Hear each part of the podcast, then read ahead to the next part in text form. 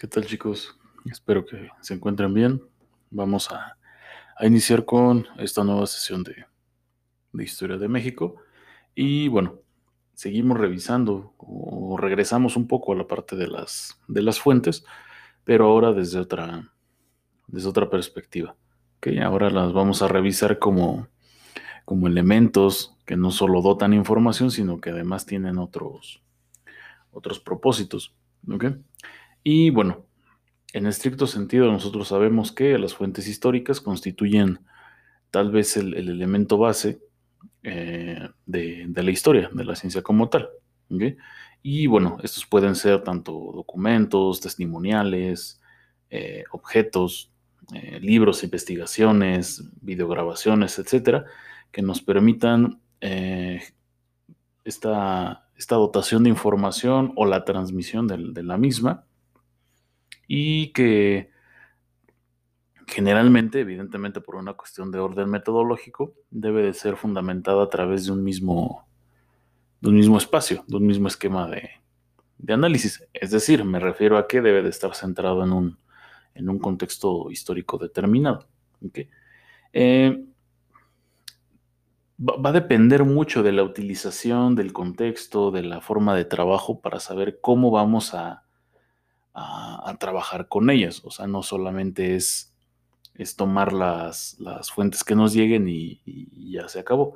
Aquí tenemos que tener en claro que eh, dependiendo la circunstancia, repito, y dependiendo la fuente, es como vamos a poder categorizarlas. Es decir, eh, si yo quiero estudiar, por ejemplo, los vestigios de alguna zona arqueológica, pues evidentemente va a ser mucho más eh, nutritivo a nivel científico, eh, ir directamente a la, a la zona, al, lugar donde ocurrieron los, los hechos, que a lo mejor es mucho más accesible, mucho más seguro, incluso a lo mejor mucho más económico, eh, ir a alguna investigación previa. Esto no quiere decir que estén peleadas unas fuentes con otras o que tenga que elegir forzosamente solo una. No, puedo elegir eh, más de una. De hecho, es lo recomendable tener varias, varias fuentes, pero sí hay que darle cierta importancia a, unas sobre otras o prioridad. Y esta prioridad nos va a definir como, como, como, investigadores en términos de los resultados que obtengamos. Y bueno, en general, las, las, fuentes escritas que podemos, que podemos tener, pues ya, ya las hemos comentado un, poco o un mucho al inicio del, curso, eh, que pueden ser documentos oficiales eh, o incluso documentos de orden privado, algunas fuentes gráficas como fotografías, eh, pinturas, murales, etcétera, etcétera, ¿no? Todos estos elementos gráficos, las fuentes monumentales, que pueden ser los monumentos, edificios, restos arqueológicos, etcétera, toda la fuente oral de, personas que pudieron haber vivido el proceso histórico, o incluso de leyendas, mitos o, historias contadas de, manera generacional. Y también todas las fuentes naturales que nosotros nosotros eh, damos. Por ejemplo, los restos humanos, los, entierros, restos de animales o plantas, ya sea que hayan sido domésticos o que hayan sido de, uso comestible, eh, la evidencia de los casos climáticos en, algunas zonas, etcétera, etcétera, etcétera. ¿Ok? Eh, dependiendo la, que tomemos o dependiendo las fuentes que nosotros tengamos, vamos a tener en cuenta una situación muy importante que las fuentes históricas, en, la gran mayoría de los casos, eh, presentan muchos problemas en términos de la continuidad, porque justamente ese es el, sentido de la historia, ¿no? que investigamos cierto elemento, cierto vestigio, cierta época histórica, porque no tenemos certeza de, lo que ocurrió en ese momento. Por lo tanto, no, no contamos con los medios suficientes y por eso se hacen las investigaciones. Entonces, debemos de estar preparados, o bueno, deben de estar preparados los que se dediquen a la investigación histórica, a que muchas de las fuentes van a ser nulas o escasas, eh, van a estar incompletas, o lo que generalmente sucede, que están constantemente fracturadas o, dañadas, ¿no? Por ejemplo, si nosotros vamos a, a, un vestigio arqueológico, vamos a encontrar muchos restos que están completamente dañados. Por ejemplo, en la excavación que se hizo al templo de Ejecatl en, en la zona centro de lo, que antiguamente fue Tenochtitlan, eh, uno de los investigadores eh, que presenta la, al público su, investigación y pues resulta que sí, muchos de los vestigios estaban completamente rotos. En algunos casos solo se salvaron la parte del abdomen de alguna escultura, una pierna, eh, trozos de la, de la cabeza de la estatua, eh, vestigios evidentemente del edificio original, o sea, no se ve al 100% el, el edificio,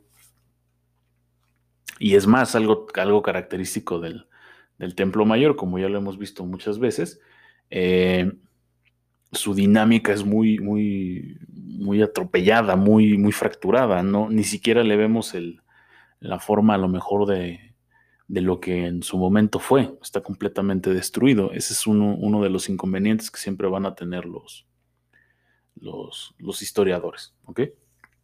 Y por esa razón, en algunos casos las fuentes históricas, eh, creadas en determinado momento para explicar, repito, este hueco histórico, tienden a justificar ciertos elementos que para el grupo de poder pertinente eh, son benéficos o, que son perjudiciales, ¿no? Dependiendo la intención de, los gobiernos. Hablo de los gobiernos porque en general así sucede, pero en ocasiones también, también viene de la, de la población o de grupos, grupos privados. ¿vale? Entonces, también debemos de tener cierta, cierto grado de interpretación. O sea, nosotros tenemos que, investigar y que al investigar nosotros tengamos esta, esta sutileza de poder interpretar lo que estamos observando. Es decir, si de repente hay historias o hay versiones de la historia que nos cuentan que sucedieron de determinada manera y que se asegura que así pasó y que, y que además son, son la única verdad, pues habría que dudar un poco. ¿no? Por ejemplo, ya, ya lo habíamos visto en algunas sesiones anteriores, la cuestión de, de la famosa Noche Triste, ¿no? Y, este eh, mito, mito leyenda de que Cortés eh, lloró en el, en el, famoso árbol y que que fue una tragedia monumental. Bueno, aquí tiene que ver más con, la interpretación de los europeos, la interpretación posterior de, los sistemas educativos que siempre han, han este, tomado a la historia como un elemento que no, que no es tan viable al ser contado e investigado de manera, de manera fiel, eh, y ponen a los, a los españoles como víctimas, cuando hay que también aclarar, no es el Estado español, o sea, no son todos los españoles los causantes del desastre en Tenochtitlan. Fue un grupo reducido de personas que incluso no hicieron caso a su, autoridad principal, que llegaron aquí porque estaban huyendo de, sus autoridades y que posteriormente pues hacen, eh, hacen viable la, conquista de México, eh, pero también no podemos asegurar que es una, es una, es una derrota o es un espectro negativo. Digo, al final para los grupos locales, es decir, los, los mexicas en específico, pues fue una gran victoria, ¿no? Que sí, claro, representó baja, representó merma a su, a su ejército, pero al final, pues sí, sí se cumplió el cometido de al menos esa noche, ¿no? Que era, que era escarmentar un poco a los, a los invasores españoles que habían generado pues sí, caos, caos, molestia en, la población. Y eso de que lloró, bueno, no hay una fuente que confirme que, exactamente eso sucedió, pero eso le da impacto a la, incluso le da impacto y veracidad a lo mejor a la, a la versión. De hecho, hay, hay versiones, si no mal recuerdo, de Bernal Díaz del Castillo, en su libro Historia verdadera de la conquista de la Nueva España, que eh, menciona que Cortés lloró varias veces, o sea, era la frustración tal que Cortés, y no solo Cortés, o sea, algunos miembros del ejército, esto lógico, pues son seres humanos, son seres sentimentales, lloraron ante la impotencia de, de, encontrarse lejos de casa, de, ser arrasados por los mexicas en algunos casos, de estar recluidos por un momento en el, palacio de Axayaca, etcétera, etcétera. Eh, entonces, ¿qué hacer con esto? Bueno, vamos a tener a la historia oficial. De hecho, la historia oficial o la historia nacional, pues es la que todos ustedes conocen y que seguramente han llevado eh, por, muchos, bueno, por, seis, seis, siete años en, la escuela. Y, no con esto quiero juzgar mal a, sus profesores, profesoras. Eh, no es que sea responsabilidad o que sea culpa 100% de, de nosotros como profesores, pero sí es un camino muy fácil. Para nosotros es muy sencillo a ustedes nada más repetir como, como pericos constantemente eh, fechas históricas, los famosos niños héroes, que la independencia, eh, que sí, por ahí existió un tal Cuauhtémoc, que pero quién sabe quién sea, este, sí, hay un Pancho Villa, hay un Zapata, eh, hay un Lázaro Cárdenas, hay un Benito Juárez, un, Porfirio Díaz, etcétera, etcétera. O sea, la, la, la historia, la enseñanza de la historia oficial o de la historia nacional, pues es muy, muy vaga. ¿no? Porque eh, es, incluso irracional el, tiempo que se le da de contenido a, los temas, ¿no? O sea, simplemente les doy el ejemplo de sus compañeros de, de tercero, o sea, las, civilizaciones mesoamericanas, el México prehispánico, lo vamos a revisar dos meses y se acabó. Eh, y, posteriormente, los, los restantes siete meses, van a ser de conquista, independencia, eh, vida independiente, reforma, porfiriato, revolución, México, México del siglo XX, México contemporáneo. O sea, toda la historia del país, en, digo que de por sí eso es muy difícil hacerlo en nueve meses, que es lo que dura el ciclo escolar. Eh, imagínense que casi, eh, casi como tal, 20.000 años de historia, desde que la aparición del hombre hasta hasta la conquista de México. 20.000 años de historia me lo, me lo resumen en dos meses. Tengo que darlo en dos meses y eh, cerca de, de, 500 lo tengo que dar en siete. O sea, incluso hasta numéricamente el tiempo no es lógico. No es lógico que yo dé tanto tiempo, procesos más cortos, y en un menor tiempo dar un proceso sumamente largo y que además le da identidad y le da eh, valor sustancial a nuestro, a nuestro país. Pero al final así funciona la, historia oficial. ¿no? O sea, toma lo que para ellos es, es válido eh, y justamente, o sea, simplemente hay que observar nuestra, nuestro acomodo de la historia.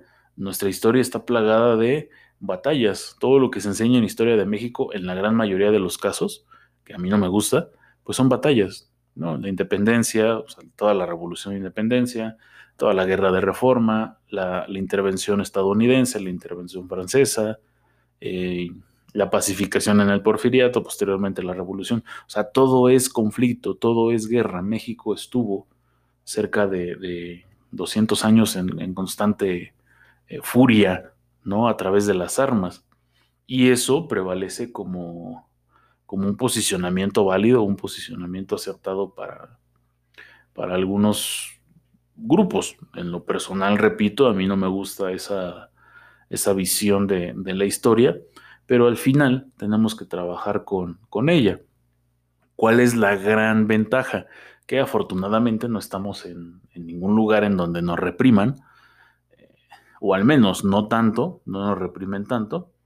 Eh, y yo en este caso, por ejemplo, puedo meter eh, mucho más de lo que es más interesante, mucho más importante que, darle valor o importancia a los, a los temas que ustedes, que seguramente, estoy seguro, ni siquiera, ni siquiera lo dudaría, este, que ustedes seguro ya están hartos, ¿no? Porque al final se entiende, yo, yo lo estuve como estudiante, harto de que constantemente me estuvieran repitiendo la misma fecha durante toda la primaria, ¿no? Apréndete la independencia, apréndete la revolución, apréndete los niños héroes, pero al final no nos explican, bueno, sí, pero ¿cómo llegaste a eso? ¿O qué significa eso de que Juan Escutia se aventó por un por el castillo de Chapultepec con la bandera? ¿Qué significa eso de que, de que Miguel Hidalgo es el padre de la patria si lo mataron a los meses de, iniciada la guerra? O sea, él ni siquiera llegó vivo a, la consumación de independencia. ¿Qué implica esto de la Revolución Mexicana? O sea, ¿revolucionar qué? ¿O qué implica la, fundación del Partido de Estado o lo que hoy conocemos como, como el PRI? O sea, no, nunca nos explican los procesos, simple y sencillamente hay que grabarnos fechas y establecer o dar por hecho que así funciona nuestro país y que así debemos nosotros de, mantenerlo como, como tal. ¿ok? Y estas versiones evidentemente se ven opacadas por fuentes eh, externas que afortunadamente están saliendo constantemente, es decir, investigaciones, eh, libros, eh, conferencias que están dando especialistas y que de repente nos dicen, mm, ¿qué creen?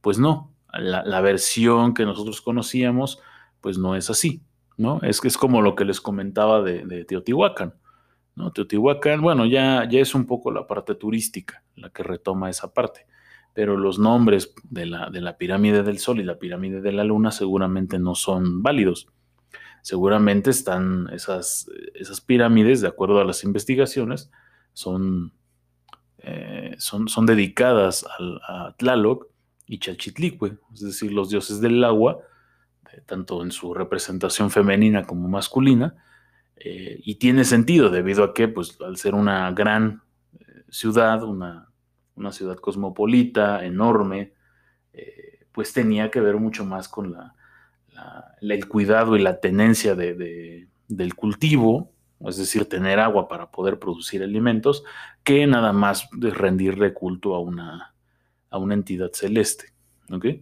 Pero repito, estas, estas fuentes van a ir saliendo poco a poco y lamentablemente no son tan retomadas por, por la historia oficial.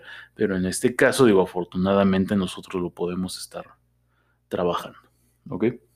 Bueno chicos, aquí eh, con esto terminamos por hoy.